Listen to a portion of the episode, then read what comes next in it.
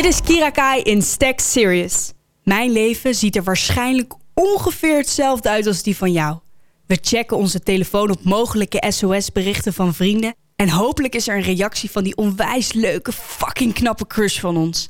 En liken nog wat good-looking people on Instagram. We staan op, douchen 's ochtends of in de avond, kijken naar ons lichaam, borren er links en rechts met onze vingers in en concluderen dat we ooit maar moeten gaan sporten voor dat perfecte lichaam.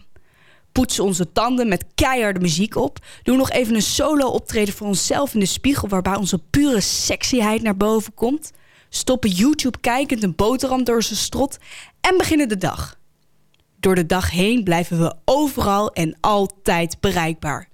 Als er gegeten moet worden, gebruiken we onze geweldige apparaten om door middel van de thuisbezorgd-app aan voedsel te komen. En 's avonds zingen we weer met onszelf in de spiegel en stappen dan met onze telefoon het bed in. Geen knuffel, maar een phone. En je hoort onze ouders zeuren: jullie zijn verslaafd. Jullie kunnen niet zonder dat ding. Vroeger was het beter. Ja, want vroeger, toen wij jong waren, namen we wel initiatief. Op jouw leeftijd werkte ik al en had ik alles al meer op een rij dan jij. Ik kon al hele gerechten koken en hielp in het huishouden. Bla, bla, bla. Je kent het wel. Ondanks dat ouders niet altijd zo positief zijn over ons als internetgeneratie, blijkt uit onderzoek toch iets heel anders naar voren te komen. Ik ga samen met Jos Ahlers in gesprek over onze generatie. Hij heeft samen met René Boenders een boek geschreven over onze generatie. Ik ben heel benieuwd hoe wij in elkaar zitten. Waarom wij zo'n bijzondere generatie zijn dat er boeken en artikelen aan ons gewijd worden. Wat zijn de kenmerken van onze generatie? Ik ga voor je uitzoeken hoe wij zijn. Stack Serious. Super vet dat je dus luistert naar deze podcast over jou. Ik heb iemand in de studio en zou je jezelf even kunnen voorstellen? Uh, natuurlijk. Uh, mijn naam is uh, Jos Ahlers. Uh, ik ben van oorsprong sociaal psycholoog en ik doe eigenlijk al sinds tweeduizend negen onderzoek naar generaties en dan speciaal naar uh, generatie Z. Dus dat is de, wat nu de jongste, nou de één na jongste generatie is die, uh, die we in Nederland hebben. Een sociaal psycholoog, help me even, wat is dat precies? Uh, ja, een sociaal psycholoog is eigenlijk iemand die zich bezighoudt met onderzoek naar uh, hoe mensen, uh, hoe mensen zich gedragen in groepen en de invloed van groepen weer hebben op individueel gedrag. Dus het gaat altijd over de dynamiek tussen individuen en groepen. En waar, ja, ons gedrag uh, wordt heel erg uh, bepaald door de groepen waar we lid van zijn. Of de groepen waar we niet lid van zijn. En dat stuurt heel vaak ons gedrag. En sociaal psychologen doen daar onderzoek naar. Oké, okay, goed om te weten. En u zei net al inderdaad dat u heel erg gefocust bent op de generaties. Hoe bent u zo betrokken geraakt? En wat is uw fascinatie daarmee? Nou, het is eigenlijk een beetje toevallig gebeurd. Um, ik was... Um, Ik werkte als, als, uh, als marktonderzoeker en als uh, uh, bedrijfsadviseur. En uh, wij werden eigenlijk gevraagd door een bedrijf die wilde een congresje geven over generatie Z. Uh, dat was toen nog heel... Ja, dat is eigenlijk al tien jaar geleden. Dus toen wa- waren de meeste Z'ers eigenlijk nog heel jong. De, me- en de helft was nog niet eens geboren. Want welke periode komen de generatie Z dus mensen vijf, uit? Ja, geboren ruwweg tussen negentien vijfennegentig en tweeduizend twaalf. Dat is best wel een grote, lange tijd dan. Ja, maar generaties zijn altijd wel zoiets van tussen de vijftien en de twintig jaar. Dat is ongeveer, vijftien is ongeveer het gemiddelde okay. per generatie. Dus we werden gevraagd of we daar, uh, daar uh, wat onderzoek naar wilden doen. En uh, dat hebben we toen gedaan. En toen kwam er zo ongelooflijk veel informatie boven tafel toen al... Uh, dat we ermee verder zijn gegaan. Dus het was een uitgeverij, die vond het interessant voor een boek. Toen zijn we het eerste boek gaan schrijven. En eigenlijk, ja, sinds die tijd... Uh, uh, uh, uh, zijn we, ben ik in ieder geval gefascineerd gebleven door sowieso generaties en, en, en deze jonge generatie. Wat tof. En, en je zei inderdaad dat er is heel veel informatie naar boven gekomen. Ja. Wat zijn dan de kenmerken van deze generatie Z? Oh, heb je even? Ja, ik heb eventjes. Uh, ik ben heel benieuwd. Nou, het zijn een groot aantal. Kijk, het meest in het oog springende is natuurlijk dat het de eerste generatie is ooit die zich een wereld zonder internet en sociale media niet kan herinneren. Nee. Generatie Z'ers weten niet anders dan dat er internet is en dat er sociale media zijn. Alle voorgaande generaties die zijn s- soms met wat meer enthousiasme en vaak wat, wat minder enthousiasme die gedigitaliseerde wereld ingestapt. Uh, maar generatie Z is letterlijk in die wereld geboren. En dat bepaalt natuurlijk wel vooral, ja, hoe je naar de wereld kijkt. Dat bepaalt hoe je, hoe je opgroeit. En wat voor invloed heeft dat dan? Dat wij dus alleen maar het, de nou, internetwereld kennen? Nou, een aantal, het heeft een aantal uh, effecten. Uh, kijk, het meest, voor mij in ieder geval, het meest in het oog springende effect is dat... Um, als je opgroeit in sociale netwerken, sociale media, sociale netwerken... dan word je bijna als vanzelf een netwerker. Dus uh, uh, dan, dan zie je de wereld als een verzameling netwerken. En oudere generaties, bijvoorbeeld zoals ik... ik ben opgegroeid in een wereld waarbij eigenlijk alles bestond uit piramides. Elke organisatie is een piramide. Hè, met bovenin de leiding, heb je managementlagen... en dan onderop de werkvloer of de leden... of de stemmers, of he, alles, alles is verticaal georganiseerd in een piramidevorm... met, met, een, met een organogram en grenzen, allemaal heel streng, heel formeel georganiseerd. Terwijl een netwerk is uh, horizontaal georganiseerd, is plat. Ja. En wordt bij elkaar gehouden door onderlinge communicatie. En heeft niet echt grenzen. Je kan er makkelijker weer in en je kan er weer makkelijk uit. En die zetters, de zetters, die groeien heel erg op in die sociale in netwerken, in die sociale netwerken. Dus die kijken veel horizontaler naar de wereld. Dus je ziet bijvoorbeeld heel vaak binnen bedrijven dat als zetters daar komen werken, dat ze uh, uh, uh, moeite hebben met de, met de hiërarchische structuren. Ja. Uh, uh, en dat je, uh, dat je niet mag praten met de baas, maar dat je alleen maar mag praten met je directe chef. En die praat dan weer met zijn chef en die praat dan met de baas. Terwijl als je in een netwerk praat iedereen met iedereen. En iedereen communiceert met iedereen. En uh, hoe lang je lid bent van een netwerk, dat doet er helemaal niet toe. He, de, de, je mening is net zoveel waard als je net lid bent... of dat je al tien jaar lid bent van een netwerk. Maar en in een werkt... bedrijf is dat heel anders. En hoe werkt dat dan als we bijvoorbeeld kijken naar de relaties tussen ouders en kinderen? Omdat er natuurlijk vroeger stonden ouders net niet echt boven... is misschien het verkeerde woord, maar het hadden meer te zeggen over het kind. Is dat ook veranderd? Ja, dat zie, dat zie je. We zien dat ook. We zien natuurlijk gezinnen... Uh, gezinnen zijn eigenlijk ook netwerken aan het worden. Of worden al. Je ziet natuurlijk heel veel samengestelde gezinnen. Uh, dus ook de, de grenzen van een gezin is veel min, zijn veel minder helder. Weet je? Uh, ja, sommige kinderen hebben... hebben, hebben. en, maar zijn die dan nog lid van het gezin? Of is dat familie? Ja. Of is dat een soort familienetwerk? En je hebt halfbroertjes. En dan soms lopen er ook nog... Ja, en, en, en, en, en dus die gezinnen worden ook netwerken. En die gaan zich ook steeds meer als netwerken gebruiken. En vroeger waren gezinnen natuurlijk heel strak georganiseerd. Vader, moeder, twee punt of één komma acht kind of zo. twee komma acht kind, wat was het? En dat was het. En dat was, dat was ook heel duidelijk van hier eindigt het gezin... En daar begint een ander gezin. Terwijl nu, ja, dat loopt allemaal... Het is allemaal wat vager geworden. Vernetwerkt. Daar zien we het ook. En dat betekent dus ook dat er veel meer gecommuniceerd wordt binnen gezinnen vaak dan, uh, uh, dan vroeger. Vroeger was het gewoon vader of moeder. Die, die, die legde de regels op en dat was het. Uh, maar nu is alles onderhandelbaar. Dat uh, ja. is denk ik wel een beetje veranderd inderdaad. Als ik dan soms hoor hoe mijn ouders dan praten over hoe dat ging met hun. hun ouders uh-huh. en hoe ik dan zelf met mijn ouders omga. Ik kan inderdaad uh, in discussie gaan of ik wel of niet iets wil. Ja. En als ik nu even kijk naar de andere generaties boven ons, X en uh-huh. Y. Hoe kijkt Z naar de generaties X, Y en generaties boven hun? Um, ja, eigenlijk... Nou ja, we zien, we zien nu wel uh, dat er... Um, uh, we zien natuurlijk wel... Dat is, dat is ook weer iets wat relatief nieuw is. Uh, van de laatste tijd... zien we wel hier en daar wat boosheid. Uh, generatie Z'ers die uh, zijn hoger opgeleid weer dan voorgaande generaties. En door hun, uh, uh, uh, door hun toegang tot internet voortdurend... weten ze eigenlijk ook heel veel over hoe de wereld in elkaar zit. Ook veel meer dan voorgaande generaties op ongeveer dezelfde leeftijd. En je ziet nu natuurlijk dat veel Z'ers zijn behoorlijk... ja, uh, maar plat te zeggen... pissed off zijn over de wereld die ze gaan erven. Ik bedoel, je ziet het nu met alle klimaat... Uh, uh, uh, demonstraties, vandaag nog. Hè? Uh, die, eh, maar je ziet het ook in uh, bijvoorbeeld in, in een land als Chili... waar, waar gewoon uh, vet geruild wordt... omdat het gewoon het systeem daar totaal oneerlijk is. Maar je ziet het ook in Irak, we zien het in Hongkong. Uh, je ziet echt wel dat heel veel zetters het gevoel hebben van... ja, weet je, ik, ik, uh, tegen de tijd dat ik volwassen ben... Uh, nou, pensioen hoef ik niet meer op te rekenen. Het zorgsysteem uh, staat op instorten. Uh, dezelfde internationale conflicten als vijftig jaar geleden hebben we nog steeds... Het klimaat is naar de, naar, naar, naar de, naar ze, naar ze, naar de rasmodee geholpen. Uh, en, en nu mag ik de rekening gaan betalen, mag ik het gaan oplossen? Ja, pik het niet. En dat is dus ook een effect van... Uh, dat wij zoveel kunnen zien op internet. Ja, en heeft ook te maken met onderwijs. Hè? Het onderwijs ja. is natuurlijk veel meer maatschappelijk relevant geworden. Hè? Je, je leert op school nu veel meer over hoe de wereld in elkaar zit. En uh, dan dat dat vroeger. Vroeger was het natuurlijk gewoon... School was vooral uh, kennis stampen. Ja. En nu gaat het er veel meer over begrijpen... en hoe de wereld in elkaar zit. Dus dat, uh, uh, ja, dus dat, dat verandert. En als ik dit hoor, dan denk ik eigenlijk... wordt onze generatie niet super links... Nou, hoeft niet. Kan ook super rechts worden. Natuurlijk. Maar over het algemeen zie je wel dat... Je ziet wel uh, dat als je die ouderwetse uh, links-rechts uh, uh, uh, uh, uh, indeling nog wil gebruiken.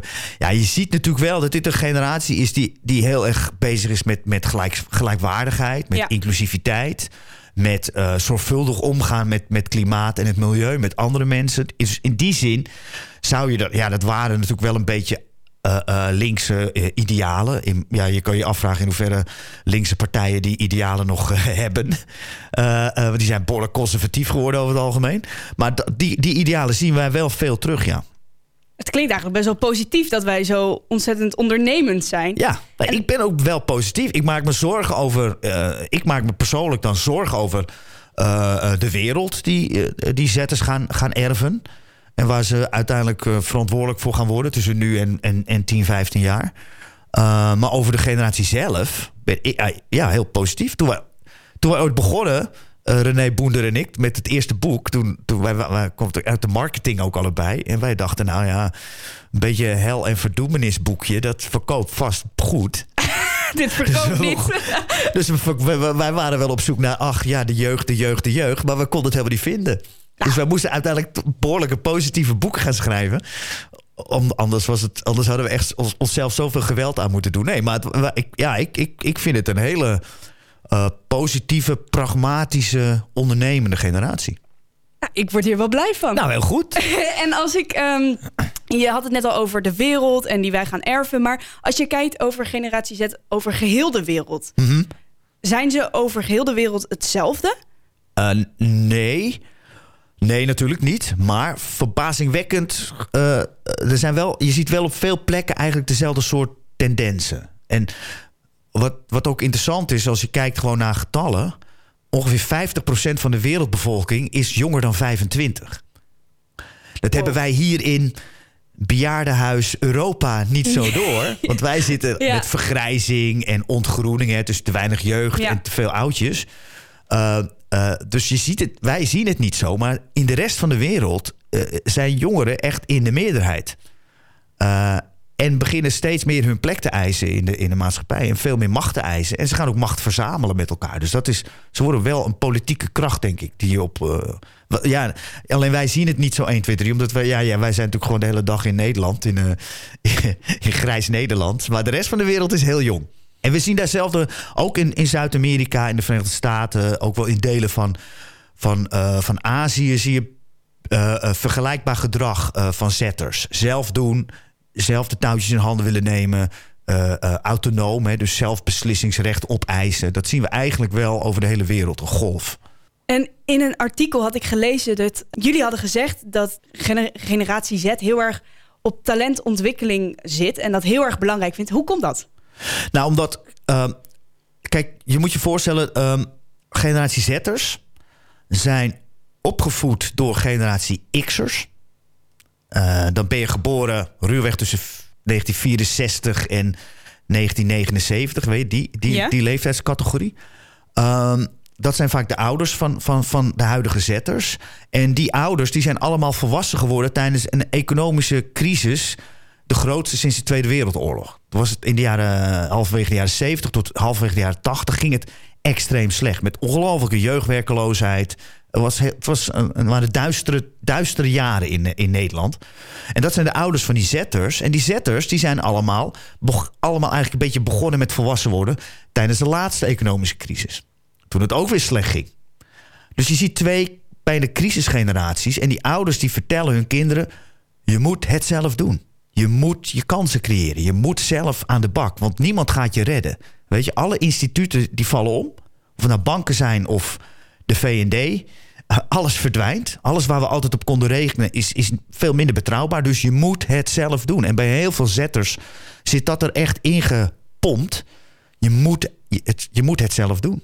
En als je dan ook nog eens in zo'n netwerk functioneert... in een netwerk moet je ook zelf lid blijven van zo'n netwerk. Je moet zelf investeren in je netwerken. Anders lig je eruit. Daarom moet je al die WhatsApp-groepen de hele dag maar bijhouden. En daarom moet je, al, weet je, je Instagram moet je allemaal maar bijhouden. Want je moet je netwerken onderhouden. Dus ook daar wordt heel veel initiatief gevraagd. Dus je zit, dat, dat zit er eigenlijk al heel, heel erg ingebakken in die generatie. Van je moet het zelf doen. Je moet je eigen kansen creëren. Je moet er zelf achteraan lopen. Deze tekst herken ik wel heel erg. Maar wat mij dan heel erg opvalt... is dat heel veel mensen uit mijn generatie een burn-out krijgen. Ja. Of toch bij een psychiater gaan lopen... omdat ze het allemaal niet trekken. Wat, w- hoe kan dat dan? Nou ja, dat is, dat is zeg maar de andere kant van de, eigenlijk dezelfde medaille. Kijk, als je, al, als je de hele tijd verantwoordelijk wordt gemaakt... voor je eigen leven... dat legt een enorme druk op je. Uh, je moet het maar bedenken. Weet je? Je moet op je dertien of veertien... dan moet je al je profielkeuze maken. Nou, uh, heeft... We hebben geen idee waar de wereld zich naartoe aan het bewegen is. Qua technologie, qua noem het allemaal maar op. En toch moet je heel vroeg kiezen. En als je verkeerd kiest, heb je echt een probleem. Daarna moet je een studie kiezen of een opleiding kiezen. Nou, de keuze is enorm. Honderden ja. en honderden verschillende opleidingen. Opleidingen met dezelfde naam hebben op verschillende instituten, hè, op H B O's weer een andere invulling. Dus dat is nog inge- dus super ingewikkeld. Overigens, als je verkeerd kiest, heb je meteen een studieschuld... Uh, waar je tot je veertigste niet meer vanaf komt. Dus de druk ligt... En je krijgt ook nog eens de druk mee van je ouders. Met, kies iets waar je gelukkig van wordt. Maak je eigen leven, weet je. Wees, wees autonoom. Nou, dat, dat legt een gigantische druk natuurlijk op jongeren. En dat zie je, dat, dat een aantal... die, die de meeste, verreweg de meeste eigenlijk... die, uh, uh, ja, die, die, die fietsen daar wel doorheen en die doen dat... Maar je hebt natuurlijk ook gewoon een aantal waar dat gewoon ingewikkeld wordt. Dus we zien een, we zien een epidemie van tussenjaren. Ja, ja die, uh, die komt bekend voor, ja. Ja, één, twee, ja. drie tussenjaren is heel... Omdat, ja, wat ik zou... Ik moet eerlijk zeggen, ik zou het zelf ook niet weten. Uh, als ik nu, als ik nu, uh, als ik nu uh, weet ik veel, achttien zou zijn of negentien... Ja. Ik zou er geen idee hebben. Dus eigenlijk ook die overvloed aan prikkels en keuzes en mogelijkheden... Ja, ja. Die zorgt ook... tot een totale crash in de mind. Ja, en er is natuurlijk niemand... Er is, wordt natuurlijk heel weinig... Heel, het wordt heel veel overgelaten aan, aan jongeren zelf. Hè? Bedenk het maar. En los het op. En uh, ouders steunen natuurlijk heel veel. En, en dat is allemaal heel goed. Maar uh, kijk, als je dertig, veertig jaar geleden teruggaat... dan was het vrij simpel, weet je. Je vader was bouwvakker. Dus was de kans dat je zelf bouwvakker werd... was best groot. Of je vader was leraar. Nou, de kans dat je dan zelf een lerarenopleiding ging volgen... was best groot. Maar inmiddels is dat helemaal weg. Iedereen mag alles worden. En iedereen kan alles worden. En iedereen moet alles worden. Maar dat betekent ook dat het... Ja, dat, is, dat zijn heftige keuzeprocessen. En de consequenties gaan ook, zijn ook zwaar, hè? Dus kijk, als je gewoon uh, verkeerd kiest... en je gaat een keer op je bek... en je kramp, krab, krabbelt weer op... en je kiest wat anders... en je gaat nog een keer op je bek... en je krabbelt weer op... Is allemaal pri- dan zou het prima zijn. Maar nu, de consequenties van verkeerd kiezen zijn heel groot. En door al deze keuzestress dingen... hoe zit het dan met ons rook, drugs, drink- en seksgebruik? Ja, dat is ook iets waar je veel over leest. Um, in alle eerlijkheid... Um, deze generatie, generatie Z... Uh, in vergelijking met dezelfde... Uh, met, met voorgaande generaties op dezelfde leeftijd, zeg maar... zie je dat er uh, minder wordt gerookt. Er wordt minder gedronken. Er wordt eigenlijk ook wat minder drugs gebruikt... En um, je ziet ook dat uh, op het gebied van seksueel gedrag... zie je dat de, de, de, de leeftijd waarop mensen voor de eerste keer uh, uh, seks hebben... Uh, uh, gaat langzaam omhoog. Uh, dus die hele, dat hele beeld dat er vaak wordt geschetst... van zo'n soort seks en drugs en rock'n'roll... en, en boonga-feestje-achtige, uh, weet ik veel wat... alle uh, pillen, slikkende, gek, dat is helemaal niet waar. Dat is, wordt, uh, de excessen zijn er altijd... En die excessen die krijgen ontzettend veel aandacht. Maar als je kijkt naar de grote getallen... dan valt het, is het eigenlijk een hele keurige generatie. Maar hoe zou dat dan komen? Ja, ja. Ja, ik heb daar, wel, ik, daar heb ik een privé-theorie over. Nou, ik ben benieuwd. Mag die? Horen. Ja, ja dit, is niet, dit, hebben we niet heel, dit hebben we niet onderzocht. Ja. Hè? Dus dan kan ik, het is mijn privé-theorie. Mijn, kijk, nieuws. Het nieuws wordt bijna gemaakt... voor en door bange, witte... vijftig-plussers. Dat, die lezen kranten, die, die kijken naar het nieuws op tv... die, die tijd luisteren naar, naar het nieuws op de radio. He, da, da, da, da, die hebben een soort. En daarbinnen heerst heel veel angst voor alle vernieuwingen, voor alle veranderingen die er zijn. En die zijn heel erg gefocust op alles wat er niet deugt. En dat, en dat wordt enorm uitvergroot. Terwijl als je echt kijkt naar de grote getallen, dan valt het, dan valt het, ding, valt het reuze mee. En zijn andere generaties ook bang voor onze generatie? Uh, dat weet ik niet eigenlijk. Ik denk niet bang. Uh, misschien zouden ze het wel een beetje moeten zijn.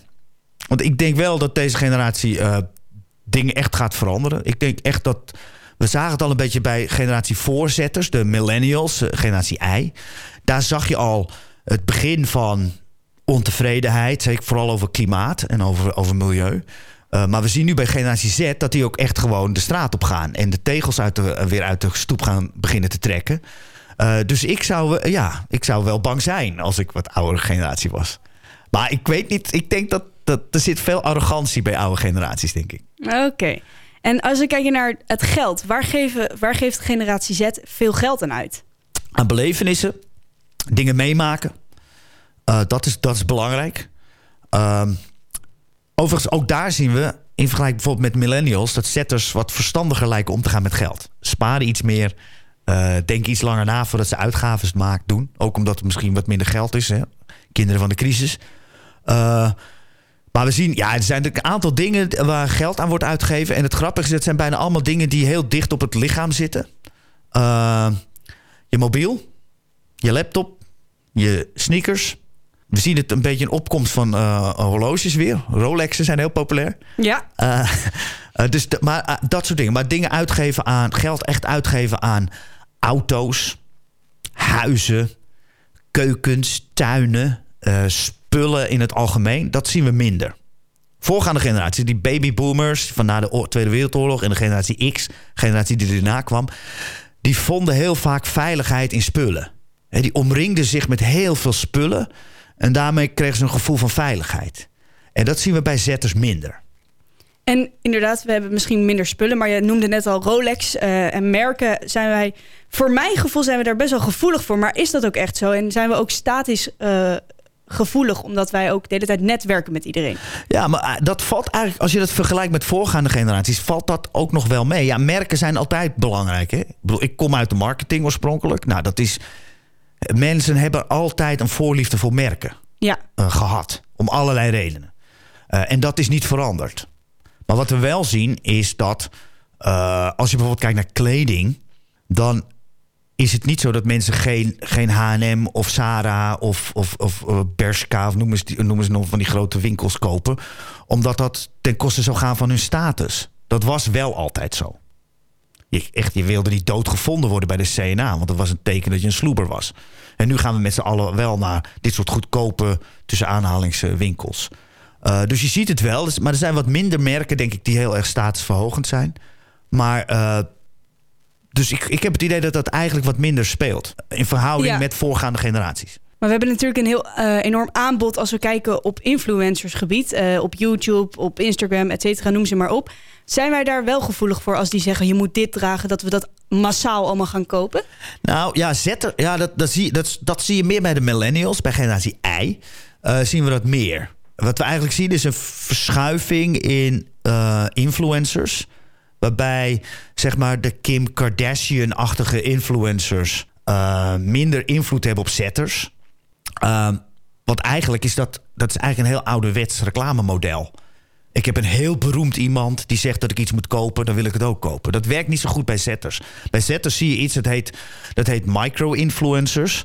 Uh, dat zijn eigenlijk veel meer gelijkgestemden waar mensen naar kijken. Dus mensen volgen wel influencers. Mensen natuurlijk. Uh, er wordt ongelooflijk veel YouTube gekeken natuurlijk. En, en dat soort filmpjes en Instagram filmpjes. Maar je ziet vaak dat de succesvolle influencers hebben vaak een iets kleiner bereik. Omdat ze iets preciezer zijn in waar ze voor staan en wie ze zijn.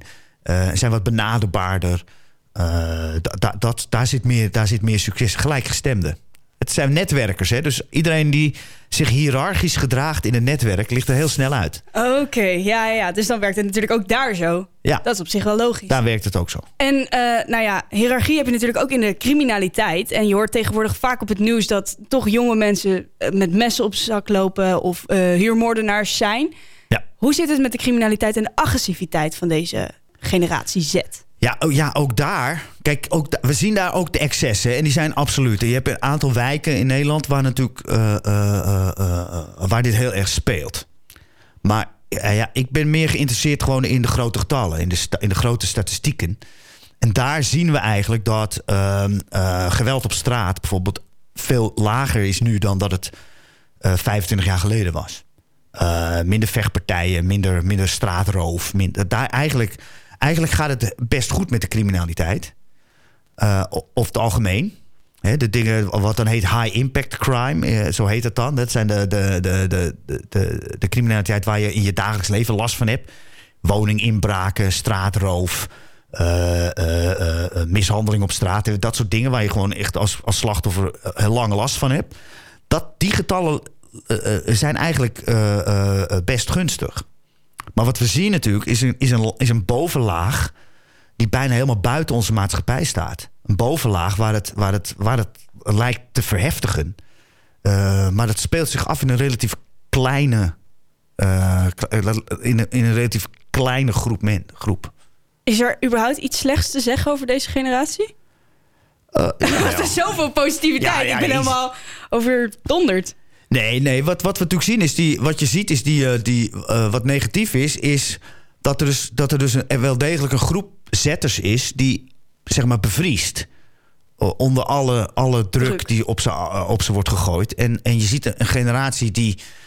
Uh, uh, we zien een generatie die. die, uh, ja, die het zo druk heeft met het, met het, met het proberen te grip te krijgen op hun eigen leven. En grip te krijgen op, op hun sociale omgeving. Dat ze. dat ze bij wijze van spreken bevriezen en uiteindelijk niks meer doen. En alleen maar uh, zit het, uh, op de bank gaan zitten gamen... Uh, en op de bank gaan zitten blowen... Uh, uh, en, en, niet, en niet, er niet aan toekomen om hun leven op te starten. Dat is wel, dat is wel, uh, daar is wel een groep. En het, ik, ik heb daar niet officieel onderzoek naar gedaan... dus ik ken die getallen niet. Maar het zou mij niet verbazen als dat een aanzienlijke groep is. Generatie die jonger is dan ons... Ja. Uh, denk je dat we daar veel effect op gaan hebben? Ja, dat, ja dat, dat is moeilijk te zeggen. Hè? Want dat is, die wordt dan nu in de literatuur generatie alfa genoemd. Dus de alfa's worden nu geboren. De eerste alfa's oh, worden... Okay. De, de oudste alfa's zijn een jaar of vier. Uh, die zijn na te, tweeduizend, vanaf tweeduizend dertien geboren. Zes zijn ze dan. Uh, als ik even snel uitreed, zes. Ja. Uh, maar ja, die zijn nu aan het geboren worden. Dus dat weet, dat weten, dat, je kan pas eigenlijk iets over een generatie zeggen... als ze, zoals het heet, in hun formatieve jaren zijn. Dus tussen de twaalf en de twintig. Dan, dan kan je ongeveer inschatten uh, wat de belangrijke factoren zijn... die die, die generatie gaan beïnvloeden. Ja, en van die alfa's weten we dat toch helemaal niet. We weten een paar dingen. Zullen waarschijnlijk nog gedigitaliseerder zijn dan zetters. Het, het zal uh, de generatie zijn die echt volwassen wordt... tijdens de eerste grote effecten van de klimaatverandering. Dat zal effect hebben op ze. Uh, de economie, economische verwachtingen voor de komende tien, vijftien jaar... Hè, de jaren waarin ze vo- zijn kwakkelend... in Europa. Dus dat zal effect op ze hebben.